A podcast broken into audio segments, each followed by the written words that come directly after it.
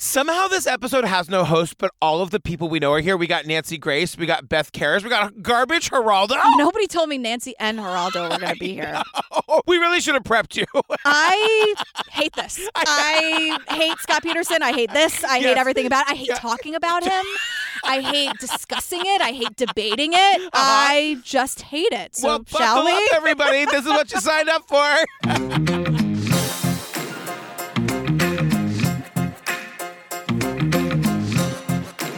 Hi, Julia Benzavalli. Hi, Patrick Hines. You guys, don't forget, before we tell you anything else, we got to remind you we got a live show Saturday, July 31st, the iconic Wilbur Theater in Boston. yes. Tickets are almost gone. We're covering the disappearance of Maura Murray from the Oxygen. with Lancy and Timmy and Maggie. I like to say when we covered it originally, we were not friends with them, Yes. and now we are. Yes. A- And, you were saying a minute ago that like they're a little bit scared, which is exactly how we like. Them. yeah, it's- I got them right where I want them because it's all with love. But like Yeah. when you make an oxygen series, I know. you would have to acknowledge like there are things that are ridiculous, right? At one point, Maggie has her hair up in a bandana. You think you guys aren't going to see a picture, but you are. You are. But you and we're going to ask her about it. Yeah, we Because I totally forgot what she said to me back I know. four Octobers ago when we did this in Brooklyn. So I don't know what she's going to Look, say. we're going to talk about the A-frame house. We're going to talk about Butch Atwood, the weird bus driver. We're going to find out if she's in Canada. And I finally want answers to what did Maggie and Art talk about on that car ride? Not much. But then after finally meeting Art, I'm like, Yeah. I could be in a car with this guy for eight hours, no problem. Also, join us on Patreon, you guys. Over 200 ad-free, full bonus episodes to download and binge right this second. Right now, we're covering the Preppy Murder. Everyone is horny for the Preppy Murder. Except us. except for us. Thank God. You guys, you should hear the way they talk about this uh, like objectively attractive person who killed a girl. I know. Killed a girl. Raped her, killed, and she's just horrible. And there's like connections to the Central Park Five. It's I know. a mess. Also, if you're from New York, the Rosanna Scotto's here and she's a mess. Rosanna, Ms. Scotto, pull yourself together.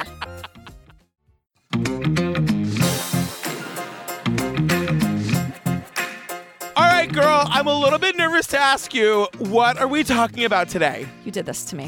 Um, Scott Peter, it's the 2020 episode, One Last Chance, the trial of Scott Peterson, and no one's saying Lacey's name, which you know makes me crazy. I know this thing has no host. I don't know how this is gonna go because I I messaged you today and be like, can we have an extra hour for notes on this? Because it feels like you have to write down everything everybody says. Because every two seconds it cuts to somebody else. I saying was something new. shocked by this because one, we've covered this case on the Patreon for six weeks, and you're obsessed with this case. I so I'm know, like, yeah, what yeah. are you? Don't you know this like the back I of your know. hand? I guess, but I, you know, I like to come prepared. I know, so do I. Oh God! But can I just also the song that starts it? I wrote, "What is this sexy 2020 music?" It sounds like a sexy cover of Creep by Radiohead, and it's not. But there's this woman, which is so like, are you supposed to be Lacey? Like the lyrics are no, so no, no, it- creepy. it's on every episode. They, it's like the theme song for 2020. That's even worse because it's like, am I alone here? And know. it's supposed to. It sounds like I don't belong here It's true. from Creep, and so anyway, that's. That's what I got. What do you have in your first couple lines of notes? Because I'm Here's talking what I'm about gonna Radiohead. say, you guys. I kept waiting for somebody to prove to me that Scott did it, and I'm not saying I'm a Scott didn't do it person, Mm-hmm. but I don't know. I got some questions. I think he did it, but don't ask me to prove it. Okay. Does that make sense? yeah, but then, are you okay with him having been on death row and now having a life No, it's sentence? really complicated. and I this is why I hate it. Like I hate him. But I She's don't real mad. She's starting at a 20, you But guys. I don't want like I want the justice system to work. I just wish can we have these mistakes for the people who actually didn't do it? You know what I'm saying? yeah, yeah, yeah, Like yeah, does it yeah. ever do the fuck ups ever work in our favor? ever? It's either someone actively framed Scott Peterson after kidnapping his eight month pregnant wife, or he did it. That's it. But now, after 18 years, his sister in law doesn't just think he's innocent, she says she can prove it. We made the decision to, to record some phone calls with Scott. That's something that you want to say. There really was nothing we, we shied away from talking about in those conversations. just how frustrated I've been when people say that I was the last one to see Lacey that day. Scott told me he was not married. We did have a romantic relationship. As soon as Amber Fry showed up, people were like, he's guilty. He is guilty. Scott Peterson has been found guilty of first degree murder. Scott Peterson is where he deserves to be. You can't just pick Scott as the default because you don't know what else it could have been. It's Scott Peterson's voice, and he tells his story. Well, it starts with we meet this woman, Janie Peterson. Oh, and Janie girl. look, I gotta say, I think Janie really means well. Yeah, she means it. Yeah, true. She means it all right. Here's the thing Janie is Scott Peterson's sister in law. Yeah. I'm assuming that means that she is married to Scott's brother. She is the one that is leading the charge, like the Scott is innocent charge. She's got an office with a billboard and all of the case material and all the discovery. Right. Who is she? She's married to his brother, but we never meet the brother. I think she was at one time married to his brother. I don't know. And I, I'm with you on this. I don't. I don't. I don't have I the answer. Have in huge letters, who is she? Because we never see the brother. Eventually, when we see the actual moment that Scott gets convicted, Janie is there, but her husband is not. Yes. Have they all disavowed him? Yeah, so here's why we're doing this one too, because I thought that we were going to get like a bunch of new information Yeah, here. same, same. The reason we're doing this now is because the thing we covered on Patreon was super biased that Scott was innocent. So a- a, Right. lot of things were left out to Yeah. make it look like he didn't do it, right? Uh-huh. So this, I, I thought. don't think that they added much to this to say that he did do it. There's no new information. It's just Yeah. not so skewed, I guess, Uh-huh. in one way or the Yeah, other. yeah, I yeah. left the other one thinking he did it, and I left this one thinking he did it. So jokes I'm on me, still I not guess. certain. I don't know. So we hear Scott on the phone talking to Janie, talking about hearing the verdict. Now he felt like he was falling forward. I couldn't feel anything. I couldn't feel my feet on the floor. I couldn't feel the chair I was sitting in. And I just had this weird sensation that uh, I was falling forward and forward and, and down. And there was going to be no end to this falling forward and down. Like there was no floor to land on. I will say, if Scott Peterson didn't kill Lacey, he's still like the worst guy in the world. He's a shitty guy. And also, it's just like, well, then now we also have to find out who did. Right, You know? for sure, Which I for want sure. to happen, by the way. Let the record show. Sure, but like imagine you like you're being wrongfully convicted for a murder you know you're never getting out. Like that's what he's explaining like the feeling. of. Right, right, right. So this jumps around especially in the beginning. So just go with us dear listener. We're going to do our very best. So it's December 24th, 2002, 5:47 p.m. We hear the 911 call that Lacey's stepdad makes. Yes. I also said and I know we have bigger fish to fry, but I feel like the 911 lady could have been nicer. Can I help you? Yeah, uh, my daughter convicted from this morning. She's eight months pregnant. She took her dog for a walk in the park. Mm-hmm. The dog came home with six police shots. What is your name? My name is Ron. Her stepdad- Her husband, Scott Peterson, is on way over the park. What's your stepdaughter's name? Late Peterson. Is it against the rules to be like, "Oh, I'm so sorry that that happened to you"? I think it is. And I think for good reason. Yeah, but you're saying that I should not run a 911 dispatch center. I'm, that's exactly what I'm saying. Because I think the point is like, just the facts, ma'am, to use Well, that old trope. Like, she just. Mm-hmm. keeps like cutting him off, and I'm like, you could just like his daughter's miss. It's Christmas Eve, and know. I'm like, Brenda, if you're mad that you're working on Christmas Eve, I get it. I've been there. I've done the Christmas Eve shift. I'm annoyed too, but just have a little kindness for the guy whose daughter's missing. I think Brenda would say, "How else am I going to get the information? I need the information, Patrick."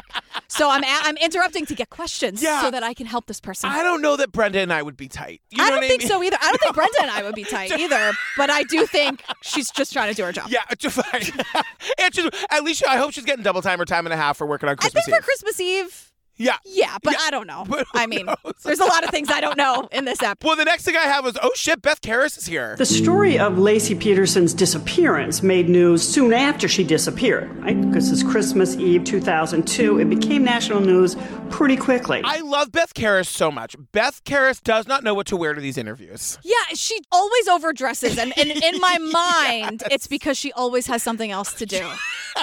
and Yeah. I just either she's between cocktail know. parties or she just left one or Yeah. she's on her way to one. I And love her. To I that think- I say, Beth, Don't- keep, keep keep doing what you're doing. Don't- keep doing what you're doing. You're doing great, Beth. You're doing great. great. And oh, Ted Rollins is here, and he was uh he was a big part of the other documentary that we did. Yeah, for he's a the Pace. reporter. He's one of the he was like with the local TV station, so he was one of the first people to report on this case, starting like the day after Christmas that year. also, Nancy Grace is here. She is real intense in this. She is so.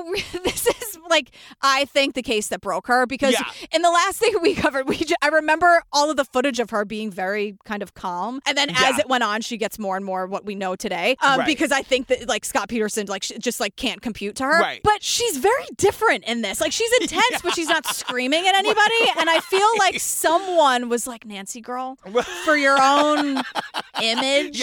Can you stop like wagging your finger in people's faces and screaming at people? Um, so for whatever reason, she's on her best behavior. I don't know why. If I didn't know any better, I'd be like, I kind of like what she has to say because she says some things that are accurate. But she does, and everybody kind of makes good points in this, all the way around on both sides. Uh-huh. Dan Abrams is also here. He's a legal analyst for ABC, and I'm just gonna say this one time: he's very handsome. Okay, great. I really wish I looked like him. Okay. He's exactly the body type I want. He's like slender. He looks like he runs. I think you look great. Thank you so much. I'm going Do to I say have a that beach to you body? right now. Yes, because you have a body, so you can go to the beach. I don't want to hear it. But you know, Dan Abrams is saying that like Scott Peterson was this good looking, kind, young husband who's about to have a baby. And that's a guy a lot of people can relate to. And then they say eventually they're like the thing about Scott he was a, he was a fertilizer salesman and had a great job and I went huh I guess that's a great job in Modesto Yeah, and they're like he goes to cigar clubs and, Oh. And he wine and clubs. wine clubs. He's a gentleman, very Ugh. nice person. I, am I like, gotta don't tell know. you I used to work at a fancy steakhouse I knew guys like all the guys who came in there wanted to have wine lockers What like is a wine a locker? wine locker is a place where you can in the restaurant where you can store wine Oh, I, I'll do that at home. Thank you. Totally. I don't want to. and if you spend a certain amount of money you get like a gold nameplate on your wine Oh, locker man, they're empty inside, huh? Not the wine locker. No, the person. Um. and Yeah, but so people, you know, he wanted to be that rich guy with a trophy wife. Cool. Yeah. Cool, bro. Yeah. So Nancy Grace is here to give us the backstory of Lacey and Scott. And she says, Scott and Lacey Peterson, I mean, it's right out of a, a a romance novel. Nancy, here we go. Why do you need that to be the narrative? I know. You know I what I know. mean? And because we also hear from Lacey's mom, Sharon. Yeah, I love her. And she says Lacey was a typical Taurus, which I love. yeah.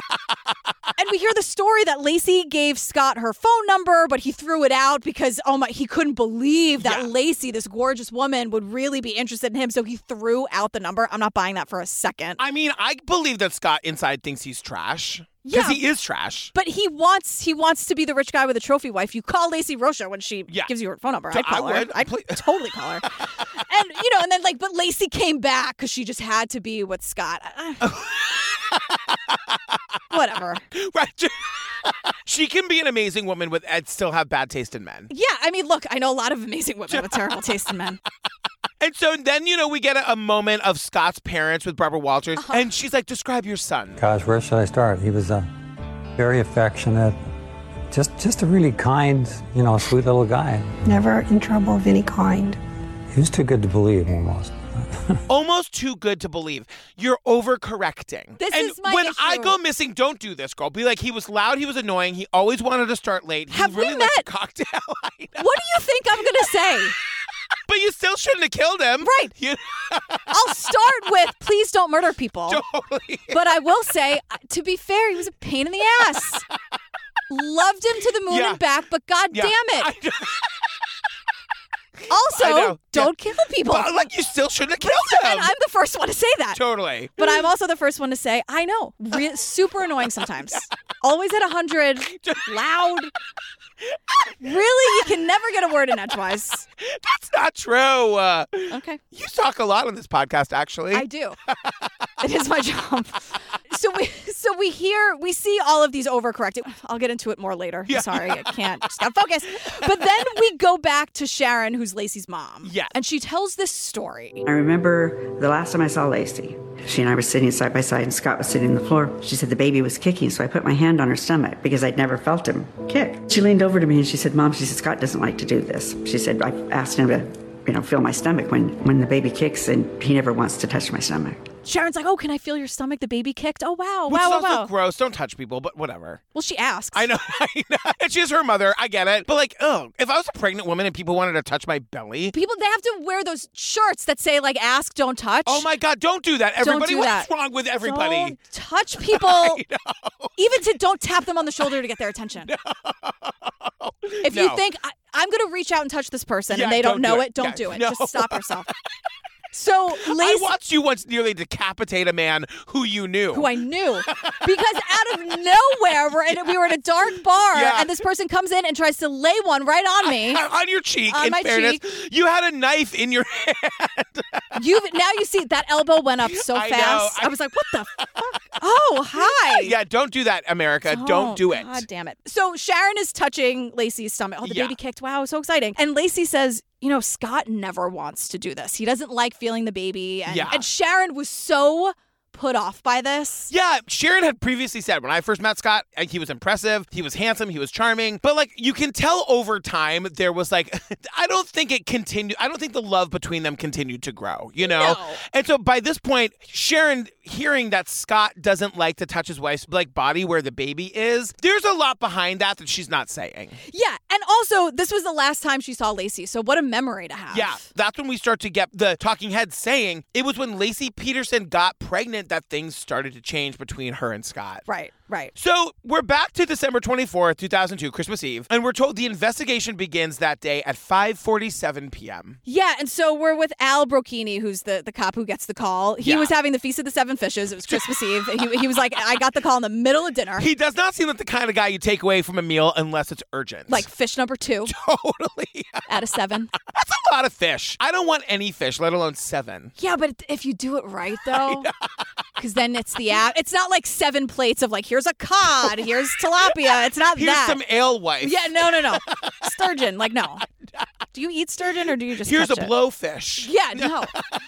No, if you do it right, you have the calamari. Okay, You have the, all right. you have the clam, the big clams. Sure. Why am I always hungry when we're doing this?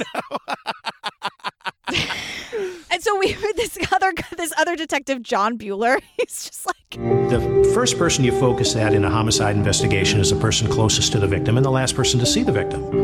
And of course, boom, boom, we got both of those with Scott. It's a lot of words to say. You always look at the husband. Oh my god, he probably totally did it. Yeah. Oh my god. I just saw your face. Like, oh, I saw the light bulb go off. Because I've done enough of these to know it is either the person closest to them or the last one to see them. And in this case, it is the same person. Yeah. Unless it was the robbers across the street. We'll get there. Okay. so, reporter Ted is telling us that on that day, the 24th, Scott claims He thought maybe he was going to play golf, but because it was rainy and cold, he decided not to play golf, but to go fishing. But it was too rainy and cold for golf, so he decides he's going to get in his boat and go out on the open ocean. I will never understand it.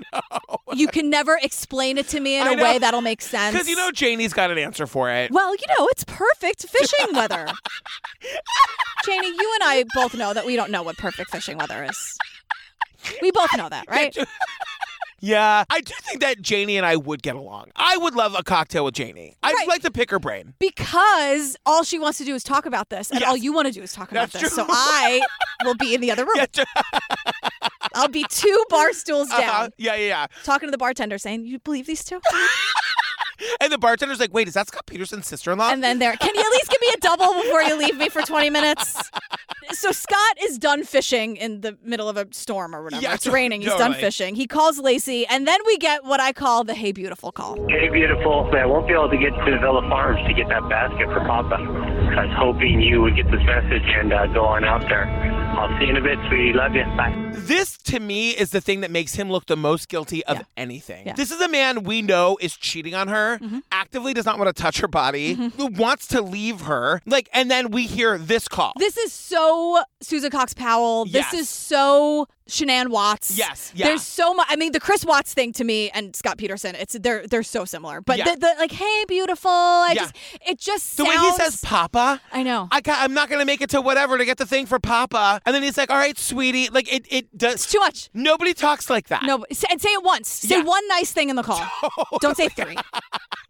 Scott, no one believes three nice things in 30 seconds. You won't touch her stomach, I but you, know. you're saying three nice things in 30 seconds. Okay. And if you really want to be nice, get the present.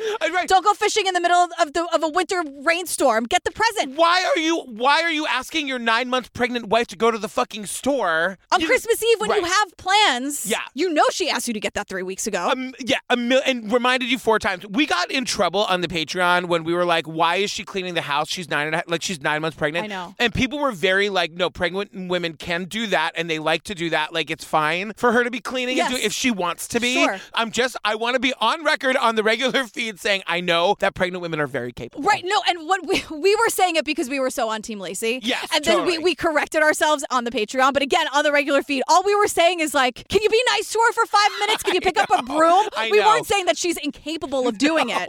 We just wanted her husband to be nice to her for five seconds. That's Although, where it was coming from. Thank the Lord I'm not capable of being pregnant because A, if I could have been, I would have been nine times. And B, I would not have lifted a goddamn finger. Okay. You know what I mean? Yeah, I do. Jillian, can you get my water? Say no. I chose to not get pregnant for a great many reasons, and this is one of them. But I'm thirsty. Okay. My ankles hurt. Cut to me being interviewed on one of these things. Pain in the ass, but you still shouldn't have killed him. Could he get up and get his own water? Absolutely, he could. He's got nine kids and you killed him? It's not grounds for murder. Nothing is.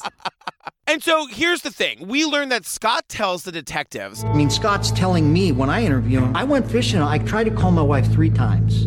I called her cell phone, I called her house, and I'm driving home from Berkeley and she ain't answering, so I'm thinking something's up. Then I get home, her car is in the driveway. He just assumes that Lacey isn't home because she went over to help her mom with their Christmas Eve dinner that they're all going to have. and that her mother came to pick her up. Like, this makes no. Scott, your story is full of like holes. on the surface, Yeah. every, all of that is just weird. the detectives tell us and scott corroborates like he like immediately upon getting inside the house takes all of his clothes off and puts them immediately in the washing machine Right. And, and, and we learn that he takes the clothes out of the dryer out. Yeah. He didn't fold them. You know he threw them no on the and floor. in fairness i would not have folded them either i still don't match my own socks steve has to match my socks i don't well, like Steve is doing going to be interviewed on this documentary about you too, so be nice to Steve. that. steve's interview question would, would the answer would be like i didn't kill him but i should have right I, I'd be like, Steve, don't talk anymore. Totally. don't say. I'll do it. Don't say anything. It's always the husband, right, Steve? so just just stop Oh for a my minute, God. and I'll take it. Daisy knows full well what happened, but she won't tell anybody. That kid's a steel trap. Smart. I know. Smart. So yeah, he takes all his clothes off, puts them in the washing machine. Then he eats pizza and milk like a fucking six-year-old in an '80s sitcom. In the shower. He's like, I took it with me to the shower. in the sh- I just I just but also like wouldn't you every nothing makes sense because he's so worried about her that Yeah. he's like I'll just have some shower pizza instead and doesn't call the in-laws Yeah. that he assumed she got picked up No, she didn't leave a note Right. she didn't do anything she just like and the dog is running around with an Alicia it's Totally. just like Yeah. Scott all of it's weird the, Oh, and, and shower no. pizza and pizza and milk we're not even getting into He probably killed her. yeah I know But maybe it was the robbers across the street. I don't think it was the robbers across the street I don't think it was Oh no! I know. it's not that I want him. Like I, I mean, I want him to have not killed her. Of yeah, you're course. see, you seem really upset about this. it's not. No, I just like all of these things don't make any sense. Nothing makes sense. You know. Yes. But there, there are alternate possibilities. Okay. Okay, we'll get there. Shower, pizza. pizza. We That said was it at the not. same That time. was not I know. planned. I, swear. I, I wish know. you could see the timestamp that I know, actually totally. happened. And milk. So Scott makes his way back to the kitchen. He sees there's a, a miss. There's a message on their answering machine from Ron, Lacey's stepdad. And he's just noticing this now because he didn't think to call anybody earlier. Right. Oh God, because he probably killed her. Because he probably killed her. So then he calls the Roach's house where he thinks Lacey is, and he's like, "Hey, is Lacey there?" And and Sharon, the mom, is like, No, Oh, she's not here. And immediately he came back with saying that she was missing. And I remember feeling that just a little agitated about that word, the word that he used, missing. It was like, how can you be missing? She's not missing. Because the word missing Yeah. is a pretty heavy word and Yeah. probably For Christmas not Eve. for Christmas Eve and probably not a word I'd use if I wasn't worried or if I didn't know what happened or I don't know if I would say Mike's missing "With a mouthful of shower pizza and milk. Oh, you know it's whole milk too. you know it is. Ah! Oh my god! Straight from the carton. I'll give you one better. I cannot handle that. Monster. So Sharon tells Scott, go to the park to look for her. I'll meet you there. Sharon is like, we were looking in trash cans. I was like, Sharon, that escalated really fast. It went from she's missing to she's dead in a trash can. Or it went from like, have you seen Lacey? Is she with you? to she's missing. It's dead in to the trash Sharon can. saying one of the most heartbreaking things Yeah. ever, where she's like, There's nothing worse than lifting up a trash can looking for your child to see if her body is in a trash can. But I remember doing that. When it's happening to somebody else, you think that's a horrible thing to happen to those people. And you think that you can imagine how they feel. You don't. You have no idea what it's like. I'll never get over it. You'll never know what it's like. Uh-huh. So stop trying. Here's stop. fucking hoping, yeah, yeah, right? Yeah. So the you know the detectives are called in and they're saying there's no evidence of a struggle. They fingerprinted the house. There was no fingerprints in the house that weren't supposed to be there. Nothing was missing from the house. Mm-hmm. Nancy Grace is here to make some fucking sense. And look, I'm on the record about Nancy Grace, right? Not a fan. think she's super problematic. She Same. we just literally have walked out of rooms she's walked into. Exactly. I wasn't kidding when I said that. Um, I think she does so much more harm. I think she could do so much better. But anyway, she s- has a couple sound bites in this where I'm like, Nancy, god damn well, it. Nancy's really thought about this. In fairness, I believe Nancy really fucking cares. Like, I will say, I think that she's a sensationalist. I think that, like, she does try to say things to grab ratings or whatever. I do think she really cares. Right. Because here she's like, What scenario does that leave? An unknown assailant grabs her in a park where there are other people and spirits her away. Typically, that is not how an unknown assailant murder occurs. The murder goes down, the body's left on the scene, and bam, the killer's gone. Okay? The theory that's left here is that somebody grabbed her from the park. Right. Where she was walking the dog. That's why Mackenzie's home without the leash. Right. And now he- Nancy is saying, here's why that doesn't work. Right. So she's like, with unknown assailants, they grab her, they kill her, they leave the body, and then the killer's gone. Yeah. Right? Yeah. And she looks she looks right at us and she goes, Okay. I mean, the way she says okay raised the hairs on my neck. Yeah. Okay. Like you're following, right? Like she, looks like she's mad at the producer. she's looking at you saying, Okay. How innocent is Nancy, he? don't take that fucking tone with I me, know. okay? But she's right. I know, Like in she's the way- right. she says things here that make sense, and you know that really fucks me up. And so she says, obviously that's not what happened. So of course the police start looking at Scott. Of course they do. Then we get one of the cops who's like, Well, I suspected Scott when I first met him. Uh, didn't mean he did it, but I was a little bit thrown off by his calm, cool demeanor. Oh, I suspected Scott the second I met him. I know. He's way too calm, way too trying to be suave. Didn't like the guy. Yeah, yeah. And they say, though we suspected him, like on Christmas Eve, he was very cooperative. Yeah. So that night they question him for seven hours. They're asking him about the boat, where he went fishing. There's like really no urgency coming from Scott. And when you see him, because we, see this, he is slouched in his chair. His hands are in his pockets. Like, he really does not look like there's much urgency. And I will just say, I'm like, maybe he's thinking, the calmer I am, the faster we'll get through this. We don't know. Like, we don't know. We've said on this podcast time and again, we cannot base whether somebody is innocent or guilty based on their reaction. Yes. So we have to kind of write it off, but I agree the sense of urgency is very low. And I would think that as Scott, like, why aren't you thinking that's going to piss them off? You know what I mean? Like, they're going to think I, I don't care because I look like I don't care. And on top of that, all of that behavioral stuff aside, he also was just lying. Yeah. Because no problems in the marriage, Uh-huh. everything was perfect. I mean, which is what anybody would say. I mean, like, imagine he didn't do it and he's like, I know they're going to be looking at me. Like, I have, I'm just going to say these things and hope Mhm. that, like, nobody finds out about my hot girlfriend. Yeah. I mean, I, anybody would lie. Really? Imagine if he tells these cops he's having an affair, Lacey's family's for sure going to find out about it. Yeah. And it's going to make him look more guilty. Like, if he didn't do it, it makes, i- in some universe, it makes sense to lie. I guess. Yeah. And then you just, to them, I guess it makes more sense to cover your own ass than find your pregnant wife. Well, that's the other thing. Right. I guess, no. like, you'd yeah. rather save your ass. Like, okay, I was cheating, but like, don't you give a shit more about your pregnant wife? Uh, I mean, who he looks very guilty in this moment, and who knows what calculations he's making in his head. Maybe he's like, if I cop to the affair, then they are just going to focus on me, and I didn't do it, and they're not going to go out and look for anybody else. I think Scott Peterson is a lot of things. One of them is a fucking idiot. Right, but that that we were having this conversation off mic, then we also have to agree that there's no way he could have committed the perfect murder. I don't think it's a perfect murder at all. Yeah. But I also don't think he's doing any calculations in his head to figure out what's going to make him look better here. I mean, you know, uh, people say this word all the time. Like maybe he's just a sociopath and just doesn't fucking care. Maybe. You know? Okay. I think he's really stupid. But I think that if he's stupid, like, why isn't there more evidence of this murder? You know what I mean? yeah, but there wasn't a lot of evidence with Chris Watts either, and we just—it was just all like technology stuff that we don't have here. Right. You yeah. know? Yeah, It's yeah, just yeah. like- I agree. I, I I totally agree. So it's December 26th. It's three days missing. Th- Okay, this is significant. So Janie, the sister-in-law, is saying uh, right around this time, the Modesto police issued a press release that Lacey was missing, and in the press release, th- and we see it, the police give Scott's alibi. They said that he was fishing in the San Francisco Bay Area. I was absolutely stunned that they had released Scott's alibi. And I remember thinking, you know, we don't know who has her. We don't know what their intent is. And if their intent is to harm her, they're going to go put her body in the bag. If she had been kidnapped and the kidnappers didn't know what they were going to do with her, if they killed her and they put her in that waterway, then it will look like he went there to dump her body. Right, of course. Let me just say one thing about that that I've never considered. That would be a big leap for the kidnappers because they would have to assume he didn't go with anybody else. They wouldn't have known that he didn't talk to anybody, that somebody didn't like. They would have to assume that he did this in a way where nobody saw in his boat, right? Right.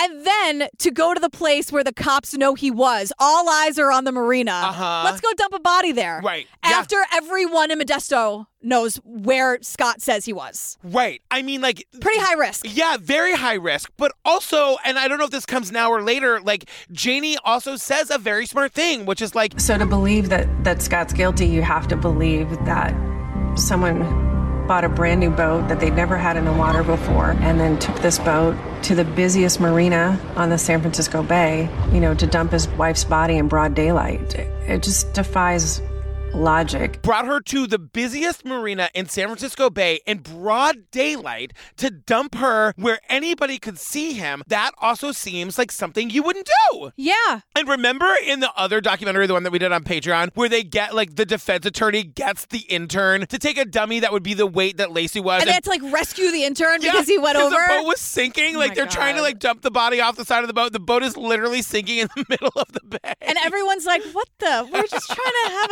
a a nice chilled glass of white.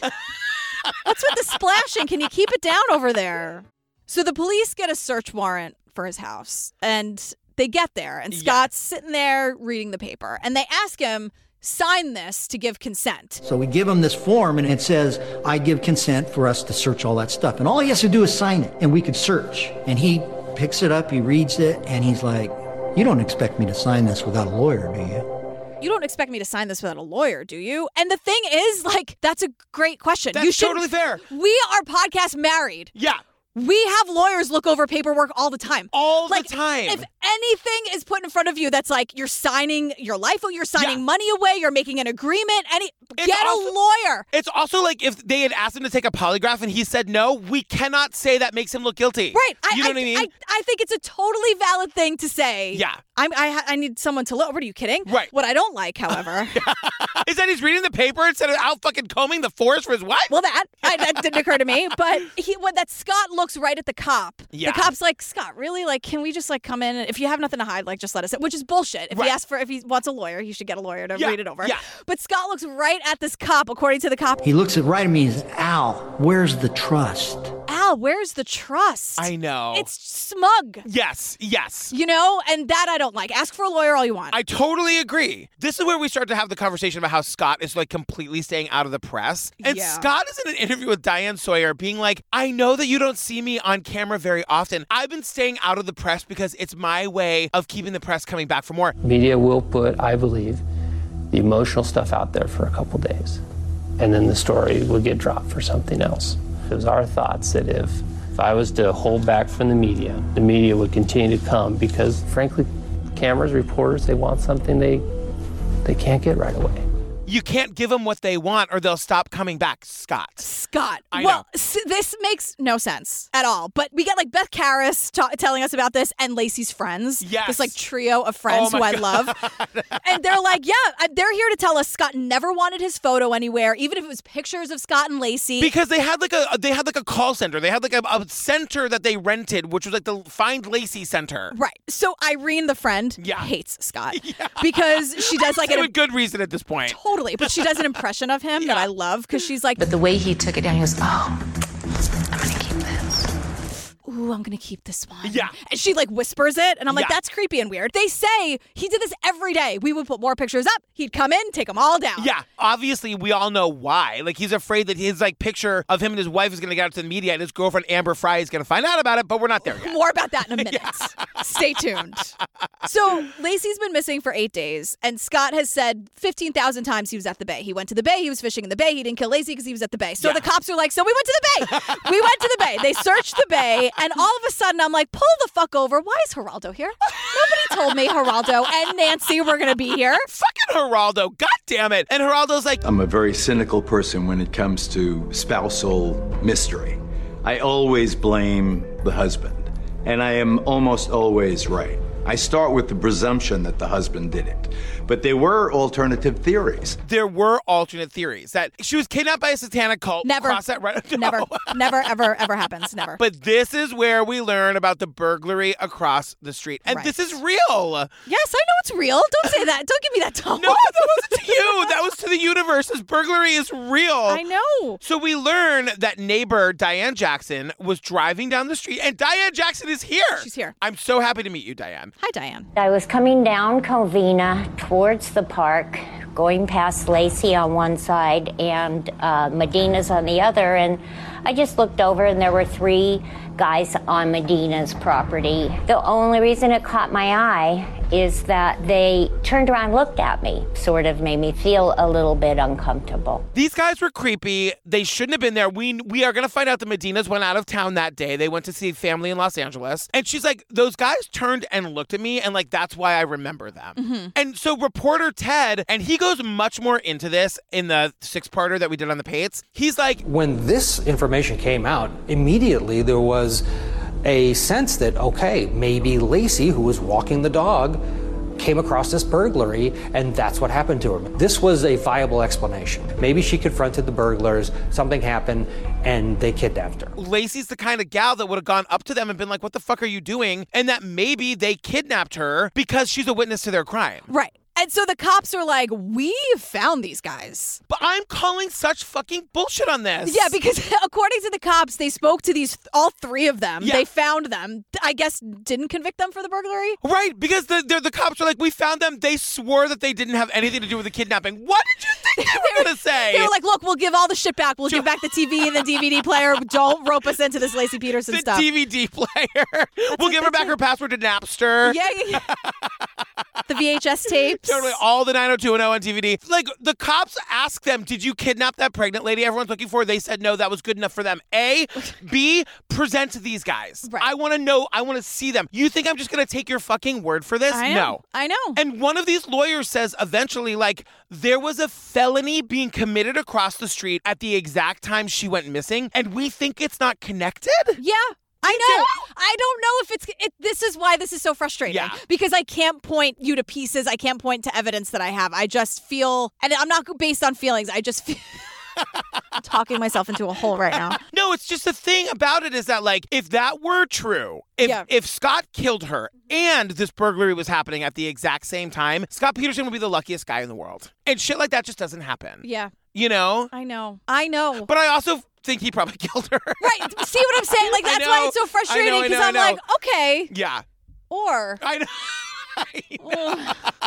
I know, I know, I know. Oh God! And now they have this 24/7 tip line, which never ends well. Right. And this is where we meet more people. You guys, this is another thing they go into like crazy in that six parter. There's all these witnesses who say that they saw Lacey walking the dog, which is what we all know. We know for sure this is what she was going out to do that morning after Scott left to go to the marina. These witnesses who saw her walking the dog after he left. And we meet them. Frank Aguilar, we meet him in the other documentary too. Mike Shavetta, we meet him in the other documentary too. This Mike Shavetta guy is like, On the day after Christmas, when I after I talked to the motorcycle policeman and gave him my statement that I had seen the dog in the park, uh, no, nothing was followed up after that. I just figured people who knew better than I and knew more about the case had pretty much made a decision that what I had to say wasn't all that relevant. The other guy, Frank Aguilar, is saying the same thing. They never called me back. And once again, we have these detectives here to say, no, no, no, no, no, no, no. There was another pregnant lady walking a dog, and that was her. It wasn't Lacey. To which I say, you are telling me there's another pregnant lady with brown hair, exactly the same age, who wasn't just pregnant, but was eight and a half, nine months pregnant, also walking a golden retriever at the exact same time Lacey would have been. Present her. If she is real, I need to meet her. Or I Yeah. need at least two other people to tell me that this is true. All right, let's find You him. know, like because the thing is, we see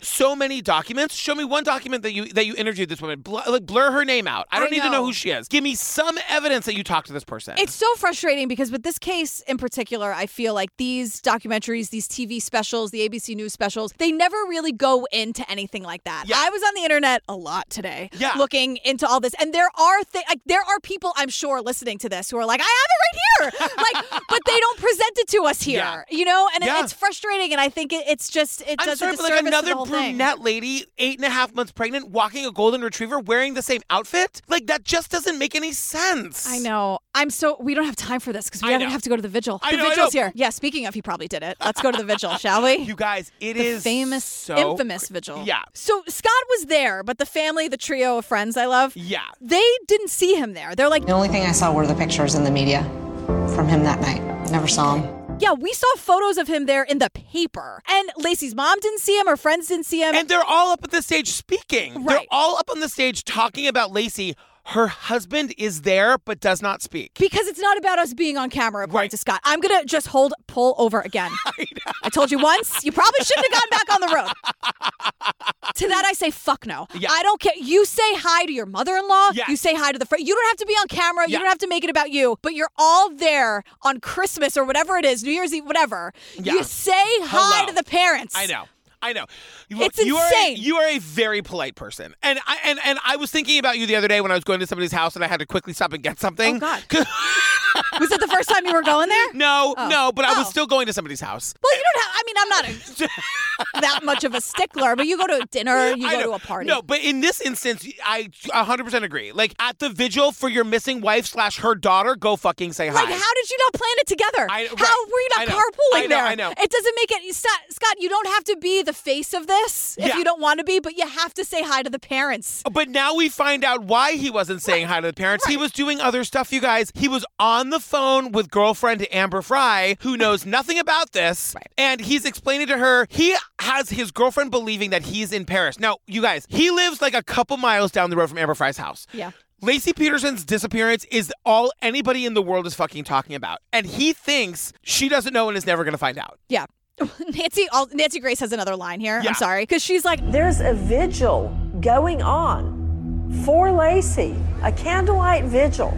I, I said, Well, where's the husband? Well, I'll tell you where he was. He was off in the corner talking on the phone to his mistress, Amber Fry, and she recorded it. "Where's the husband?" And she goes, she does. She's like, "I'll tell you where he is." And she does this like arm move, and she's like on the phone with his mistress.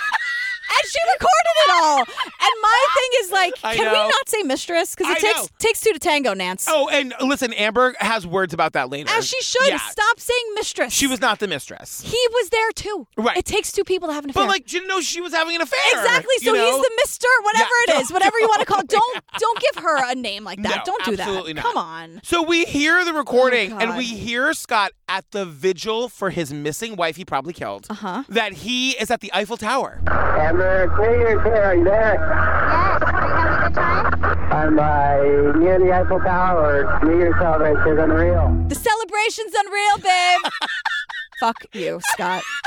The celebration is unreal. If you're new to the Peterson case Yeah, and yeah. what happened to Lacey Peterson, the idea of like being at the vigil. Yeah. You didn't say hi to her parents. I know. And to say the sentence, the celebration is unreal. The word celebration shouldn't even be entering your mind. And you're using the noise of the m- Yes. grieving people around you to s- be stand ins for the Parisian Yes. celebrants. Yes. Ooh. wow. That was like an impressive string of you. words there. I like that. Parisian celebrants. And now we get a little bit of a preview of like Amber Fry's press conference from January 24th, 2003. We have bigger fish to fry, but her hair is a dream. Her hair and this, and she is suffering and she's shaking, and I love her. And this press conference makes me cry every time I watch it. Yeah. But I would be remiss to say she looks like a million fucking dollars. And my favorite, you know, my favorite part about this press conference. She starts with, okay, first of all, Okay, first of all, I met Scott Peterson November 20th, 2002. like hell yeah, Amber, yeah, because yeah. it takes think about it takes a lot for her to do what she did. A mi- I mean, oh my God. The- and she describes, like, I was for months and months until Garbage Gloria Allred came to her defense. Uh-huh. Gloria would be garbage later. She's not garbage in this moment. right. She's a single fucking mother. She's a young woman just getting started in her career. She's got a young kid. She describes her daughter as small. I could Yeah. Mm-hmm. sob just saying it. Like, fucking leave this woman alone. Like, this is not her fault. She's doing totally the right thing where so many people would have just run and hid or been like, what can I get for this? You Yeah. know, like, how can I turn this into something that makes me famous? Right. Amber calls the cops immediately. Sorry, I know we're not there yet. We're not there yet. I know. I'm sorry. Okay, we'll get there. Okay, so they meet November twentieth, two thousand two, right? Yeah. So a, about a month before Lacey goes Oh my missing. God. And Scott told her he was not married. She asks. She asks. I mean, smart young woman. right? But here's a whole shit ton of red flags for Yeah, you. Okay. yes, yeah. The first night they meet up, they meet up at a hotel. Who does that if you're not married? Right. Oh my Number God. one. Then Scott does something right out of the Predator playbook. Uh-huh. He finds a way to get her upstairs. Yep. He's smooth, but he, he gets her to go upstairs with him just for he can sh- take a quick shower and change and then they can go to dinner. Well, upstairs is, you know, I don't know, four or five dozen roses and some chocolate strawberries and some champagne. We did this in Harvey Weinstein. Right. Just get her up to the room. that you were showered and ready to meet her. I know. okay. Then Julian is very polite. And, and listen, that is a step too far even for me. Right? You know what I mean? It's your first date. Yeah. You're But going to he take wa- your clothes. Scott, oh my like, God. come on. It was a lie to get her upstairs. totally. Because when he gets her upstairs, again, first date, it's like roses, chocolate, champagne. This is obviously the start of an affair. Totally. Like, so clearly, it's not a first date. He's at a Ugh. motel with champagne. This is an I affair. would totally fall for this. I would never even think. It's an affair. It's to me like, oh my God. I'd call you while he's in the shower, be like, girl, I'm in his room. There's champagne, champagne and flowers. Run. and then we get Janie I know. making me fucking crazy, making my blood boil because she has the nerve to look at me and say, Unfortunately, Scott had an infidelity problem. Scott had an infidelity problem. I know. Janie, call it what it is. And that, I this know. is this is my problem with these people. Like with the, the parents, I'm sure you don't want to believe that your son's a murderer. I Yeah, totally yeah, get that. Yeah. But you have to be a little honest with us. You're overcompensating. So Janie should say he was a fucking scoundrel, he was a creep, he was Yeah. a liar, but that doesn't make him a murderer. Yeah, because she's like, he traveled and he was weak. Don't do that, Janie. Janie. Janie, I still want to have cocktails for He sure. also wasn't traveling.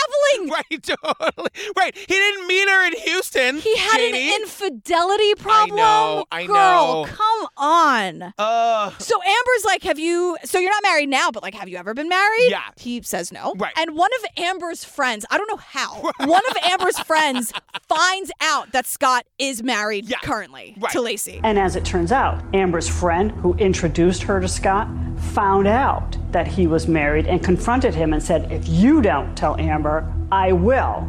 So she just g- walks right up to him. She's you. She's a, at 100. She's like, "Hey, yeah. And she's like, you tell Amber you're married or I will. Yeah. oh, you made me sound sassy and sexy. Yeah. Listeners can't see it, but I have a shoulder move happening, okay? I'm very serious. And then Janie says another like infidelity problem esque line where she's like, Scott knew Amber for 16 days when he got caught being married. caught being married? Is she serious? I never know what's going to set you off, but then when I hear you say it, I'm like, girl, how did you not know that was coming? Caught being married. An infidelity problem. I, can't. So Scott, I can't. Janie, I still want cocktails, but caught being married is a stupid thing to say. Don't say that again, Caught Janie. being married. I know. Janie, if you said he was a liar and a cheat. Yeah, and a I'd- louse. I'd allow some Yeah. scoundrel. And, I would. and, a, and a low down, dirty scumbag. Yes, Yeah. I'd listen to you a little bit more. But it's hard. Infidelity problem caught being married. So I won't do it. you didn't get back in the car, right? You stayed pulled over? Okay, great. So then Scott, quote, comes clean. Yeah. He was very emotional and said that this would be the first holidays without her. And he was crying at that point. Uh, I took it as she died. Didn't know how, if, you know, an accident or cancer. Or I had no idea. She's like, I just assumed she was dead. It was either cancer or I didn't know. I didn't want to pry. To which I said, Amber, but Amber, I love you so much, and your hair is like my dream. But you you should pry. It's okay to get all the information. You but know what I where mean? is the friend? I know who confronted him because if I let's all right, let's do this. Let's do it. I'm Amber, It's right? been a while since you said let's do this. We're just gonna do it. Yeah, okay. This is gonna be an We're extended just episode. here. I'm so sorry.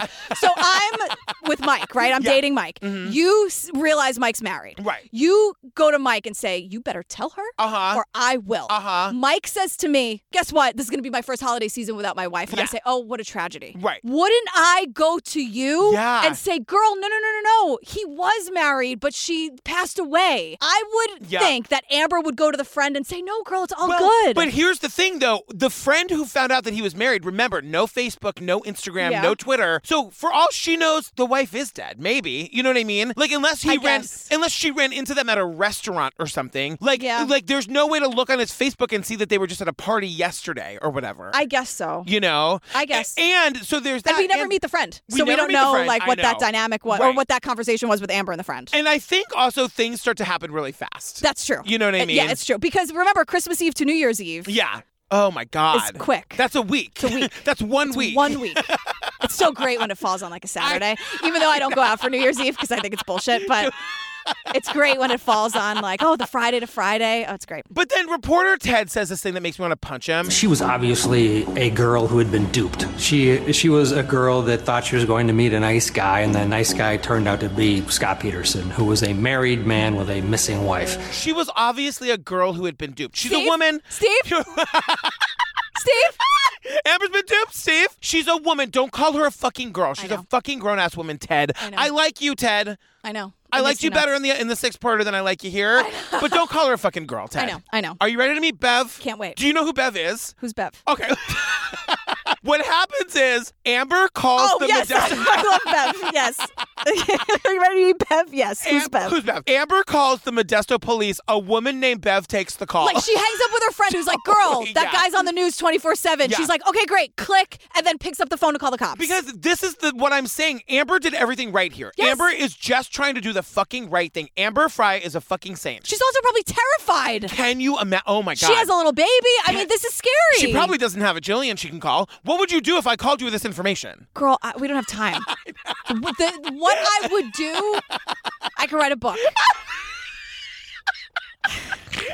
You're right. We don't have time. We don't have time. So she calls the Modesto police. Bev takes the call. One of our Bianchi Bri- Brocchini, whatever that detective. Yeah. He sees Bev scribbling furiously. I'm standing behind our clerk and she's typing and I'm watching and it's "Hey, Scott Peterson is my boyfriend. Uh, we've been dating exclusively. He said he wasn't married. And I'm like, Bev, is, is that lady on the phone? This guy Burkini can't handle it. Has Bev put her on hold, takes the call in his office, and is like, "Don't move. I'm coming to see you." Right. Bev is for sure played by Allison Janney, making a cameo role. Can you stand it?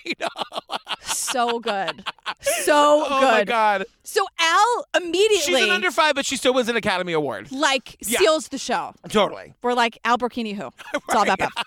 so Al the cop meets with Amber, gives her a tape recorder, and says to her, like, look, it's showtime girl. Because he's like, if he ever calls, just push the big red button, don't- take a deep breath, and act natural.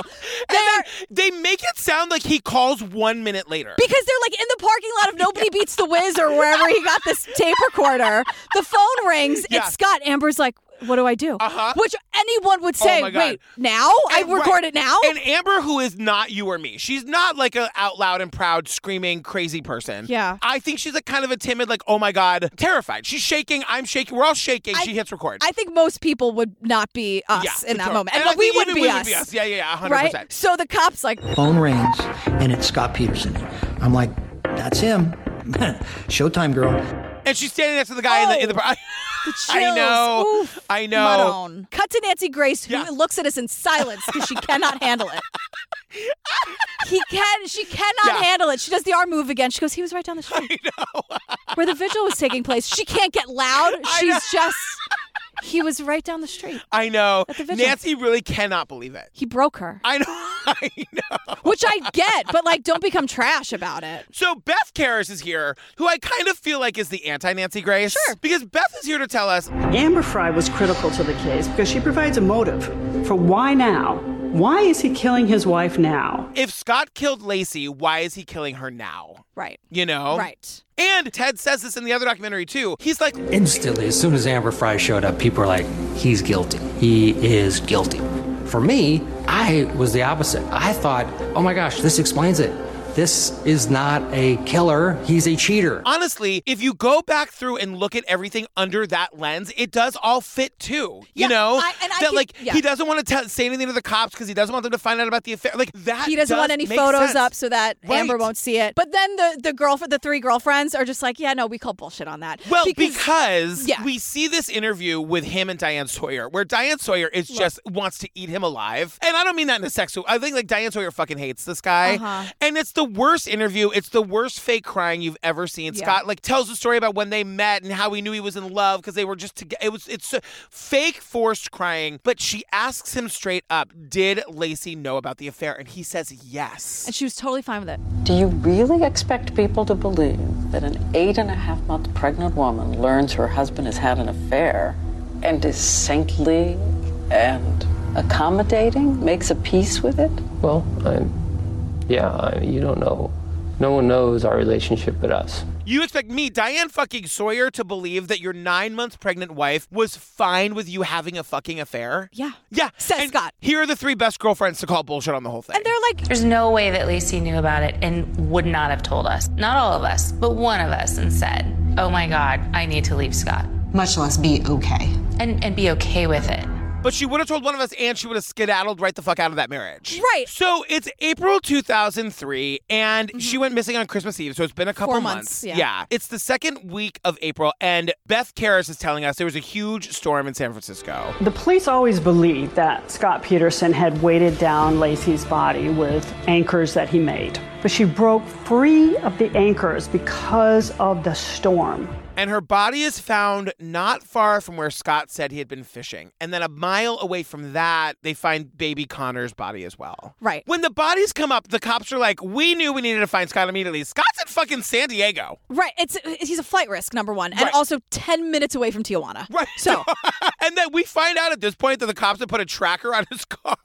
and Scott is bailing, hightailing it to the border. So, yeah, or is he like, so we get the, the stories here that the cops are trying to get him in San Diego. They've got like helicopters following his car. He's on the freeway going fucking crazy, driving 80 miles an hour. The helicopter loses him. How does that work? Zoe Tur would not have let that happen. Right, she was on top of it. But how does the heli? do You, you have the helicopter, so you don't lose the guy. Right, exactly. That's And, like- how erratically he was driving. Yeah, he's driving like a maniac, and Janie, who's got an answer for everything, Mm-hmm. says that They were unmarked vehicles.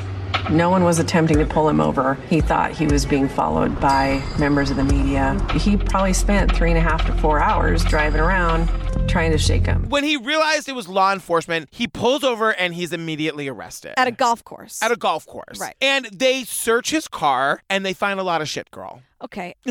Here's what they find 15 grand in cash. In cash! In cash. His brother's ID. His brother, who we think is married to Janie or was married to Janie. Some- and one is of the brothers. Not participating. Yeah. Camping equipment, ropes, Yes. plural, knives, plural, 15 pairs of shoes, hiking boots, a shovel, some fishing poles. God forbid he goes anywhere without going fucking fishing.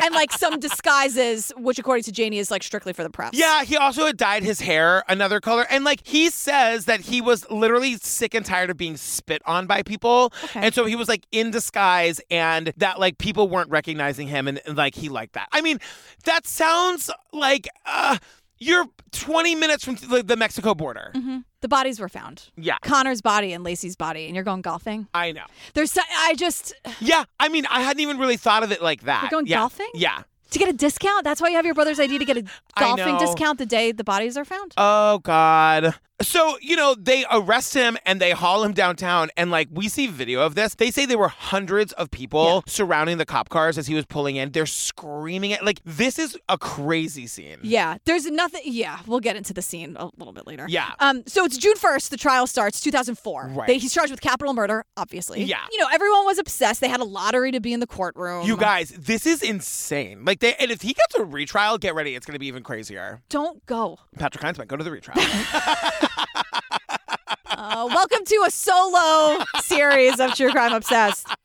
So, do you remember Mark Garagos' lawyer? yeah, Mark Garagos is trash. He says one of the worst things. oh God, I'm sure. Like he says a lot of bad things, but so it was such a mob scene out there. It was such Yeah. a circus. And Mark Garagos, who's white by the way, says to us, he was like, There were local radio stations that had taken out billboards around the courthouse that w- had people vote man or monster. It reminded me of something out of the Jim Crow South, just because of the lynching mentality. of "This really reminded me of the Jim Crow South with like the lynching mentality of it all." And I just have nope, nope, nope, nope, oh nope. my God, nope. Garagos. Oh my God. Garagos. The, the, the Yeah. sheer privilege of it all with Scott Peterson i- at in general. Yeah, yeah, yeah. And then to say it remind the lynching mentality. Yeah. No, girl. No. No, no, no. No, no. They No, were lynching no. for because they were black. Yeah. people are are harassing Scott because he probably killed Lacey. Correct. Two totally different things, Mark. Yeah, and like, you know, they go through the trial bit of this pretty quickly. Uh-huh. But then we meet this juror, Justin Falconer, and he's another big Oh. part of the six part series because he was one of the vocal jurors in the jury room, like saying something isn't right here. And they don't say this in this episode, but he gets kicked off the jury. The other Yeah. jurors like turn him in and they get him kicked off the jury. And the, and the idea is that because he was a definitely not guilty vote. Yeah. Yeah. I mean, it's it's just it's all all the evidence on both sides is circumstantial. It Yeah. just is. And so we- we're getting into like, you know, Scott googling currents in the bay and right. He was either like because he was going fishing that day or because he was going to dump his wife's body. Right, and I just I don't know if I really give a shit who was googling what. Right. Because we also learned that somebody inside the house was Googling, like, right but when Scott would have been leaving, was Googling, like, you know, like sunflower umbrellas and like girly stuff, according to the And documentary. it could have been Lacey or it could have been Scott pretending to be Lacey. We Exactly. can do this for hours. Yeah. We ha- we've been doing Yeah. it for hours. but we're back with Amber. Yeah, because her testimony begins on August 10th. And this is where Amber just like again and again proves what a good fucking person she is. Yeah. Because she doesn't want to testify. She knows she's going to have to. She's a private person. And she says, it wasn't about me. It was about the missing pregnant woman. And we hear another phone call between Scott and Amber. yeah. And Amber's mad because Yeah. she's like, wait, because remember Scott was like, oh my wife, it's gonna be my first holiday season without her before Lacey went missing. Yes, and now Amber has the evidence to say, like, you said that before she actually went missing. And Scott the idiot is still on the phone with Amber, yeah. like thinking she's not recording it Right. when she is. And Amber says, This has to be the biggest coincidence I have ever heard of. I mean, are you psychic? I mean, you predicted your wife would be missing? Are you psychic? You told me your wife goes missing and then she goes missing? What is happening here? And Scott, the piece of shit, just goes, There are different kinds of loss, Amber. There are different kinds of losses, Amber. Yeah, he probably killed her. You know what I Yeah. mean? Like, I- Scott? I, don't like the way he talks to her a lot of the time. I don't like anything about him. I'll tell you that right now. What what the defense is saying is that Amber and the phone calls convicted Scott, which is yeah, I'll give him that. Yeah. Yeah. I mean, and also, like, people hated Scott. Like, the whole idea was that, like, some people say he was convicted for being a fucking asshole Mhm. because they didn't have enough evidence to convict him of murder. You Right. know what I mean? Yeah, so he's convicted, right? And there are all these the people out the circus outside cheering and celebrating. And it's but this is another moment where we see Scott's family leaving the courtroom. People are saying awful things to Awful. them. And but also we see Janie back in the day alone with Scott's parents. We don't see her husband or however she is the sister-in-law of Scott. Yeah, yeah. Where the fuck is that guy? I know. And like if he thinks Scott is guilty, I think it's worth hearing from him. I agree. I mean, maybe he's totally just like, I'm not agree. gonna fucking do. But like, some on-screen text goes a long way. Why is I the agree. sister-in-law here, but the brother isn't? I or sister, we don't know. I completely mean? agree. Yeah. And so when everyone's celebrating, and it's you know I say this all the time. Yeah. Like this is sad. Right. Like all of it's sad. Yeah. So stop celebrating. Right. You Yeah, you can yeah. you can agree with the verdict. Yes. But put your signs and balloons away. But then, like, of course, now we learn that there was like, and again, they go into this way more in the six parter. There was like a lot of jury misconduct. Yeah. And especially with this one fucking woman, what was her name? Her name is Rochelle Nice. And she's like, they call her strawberry shortcake. She's got red hair. And like, look, she really cares. Like, I get that. But one of the things that, like, about this woman, A, she was an alternate. So when that guy Justin got kicked off because he was, like, according to the other documentary, he was a not guilty vote and the rest of the jury didn't want that, she gets put on the jury. But they don't tell us any of that now. Right. So there are five we minutes know left. that because we watched the other. yeah, Yes, yeah, there are five minutes left in this thing, and I'm like, I thought that there was going to be some new shit. Like, why? It's called like one last chance or whatever. Well- what, what is the new trial? Like, what's happening? I think the the one last chance of it all is that i- at the end of the day, if Scott is going to get a new trial, it will be because of this jury misconduct. And what this woman did, Turns out one of the jurors did not disclose that she'd actually had to get a restraining order against someone in connection with her being pregnant and being concerned about her baby. she had a restraining order against somebody that had to do with her being pregnant, which obviously she identified with Lacey. Yes, and she did not disclose that on her jury questionnaire, and that would have been disqualifying. And I think grounds for a new trial. Yeah, because it was so much more than that. And we don't get it here in this documentary. Yeah. And we get a little clip of her being being again super smug after he's convicted, and she's Yeah. calling Connor little man, and she's just very vocal about her feelings about Scott and her feelings on the case. And one of the things that's left out here that's in the other documentary is that like these jurors got in trouble because they were going to the bar after like the pers- the day's proceedings and talking about the case. They're not allowed to do that, and they got in big fucking trouble for that. And also maybe conspiring, like, oh, wait, he's going to be before the trial was over, Yeah. knowing how they were going to vote. Which is like Exactly. you can't do that. No. you can't do that. No, and so you know he gets the death penalty. The death penalty is eventually commuted, and now he's got life behind bars or whatever. Mm-hmm. Yep. And you know they say like if he's gonna get a, a new trial, it will be because of this jury misconduct. And all of his defense attorneys are like, if we have the opportunity to present all of the evidence that we have, it will be a completely different trial. I'm really not being a jerk when I ask this. Yeah. Why didn't they do that the first trial? I mean, it's the same thing with Adnan. Truly, like you get more evidence sometimes after the fact. You know, That's- sometimes- oh, the way you said it made it Yeah. seem like, well, we had some stuff in our back pocket No. that we didn't get to. I see, I see. I think okay. we know now that the cops never checked out those other witnesses who saw Sure. the lady walking the dog. Get that fucking lady on the stand and be like, yes, I was out there that day dressed up as Lacey Peterson. know. You know? I know, Like yeah. there's a lot of that stuff. Get those get those crooks, the robbers from across the street, get them on the stand. I don't know, girl. It feels like Chris Watts to me. That's all I'm saying. I don't know. Team Amber Fry, Team Lacey. Oh, you guys, we did the 2020 thing about Scott Peterson. You happy? What a roller coaster. Yeah, it's, you know, it's a mess. Everything about it is a mess. Yeah, everything about it is a mess. Mm-hmm. If he gets another trial, I will be very interested. I mean, I'll be watching it every minute of every day. Yeah, I mean, what are they going to do? Because it's going to be even more of a circus than it was in 2004. Yeah. But now, because it's like people we need to know. Yeah. Because everyone's made it such a big deal. Yeah, I mean, I'll be very curious. You guys, I will also be curious to know if you're joining us at the live show. You better be.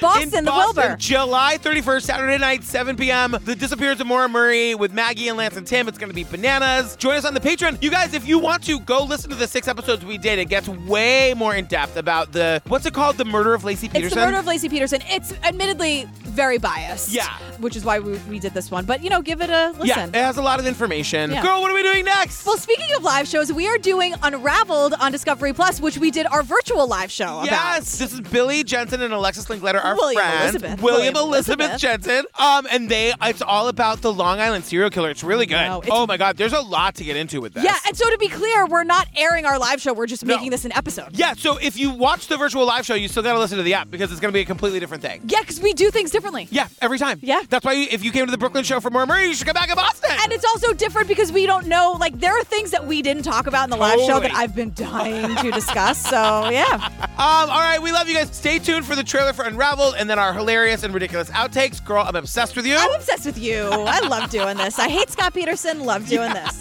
We love you We love guys. you. Thank you. Bye. Bye. The Long Island serial killer case is as gruesome as they come. I was shocked. It was just not uh, the bodies, it was just how many bodies were being found. To have that many victims in one area was amazing.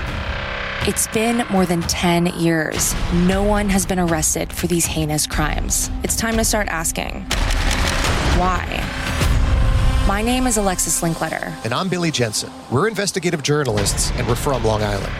Never before has anyone investigated the investigation itself until now. a handful of people decided to make this their playground for uh, some really bad stuff that they were doing. The FBI had been removed by then Chief Burke. Somebody was definitely watching out for him throughout his career. The district attorney himself made sure that Jimmy was well taken care of. This was unprecedented within the history of the department. He had a drug problem, he had a woman problem, he had so many issues. I can't say it right now because if I say it, I'm gonna wind up dead. My life's in danger. This is the untold story of the Long Island serial killer investigation. Everything you think you know is wrong.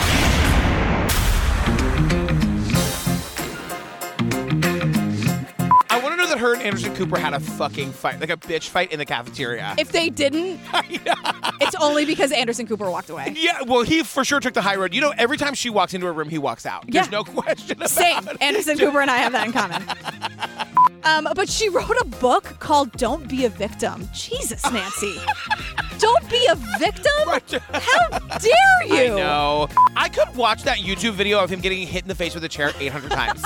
I could watch it over and over and over again. He's just the worst. he really is the worst. And again, the worst is a tear. Yeah. Like Mindy Kaling the best. He's just the worst. Yeah. Hey, babe. Can't wait to see you, babe. Like, I know. I know. What? why can't I go to Paris, babe? Can I come? No, You're going I- by yourself for New Year's Eve? I Okay. kidding- I know, right. Oh, what God. happened to the champagne and the roses? And Totally. the chocolate?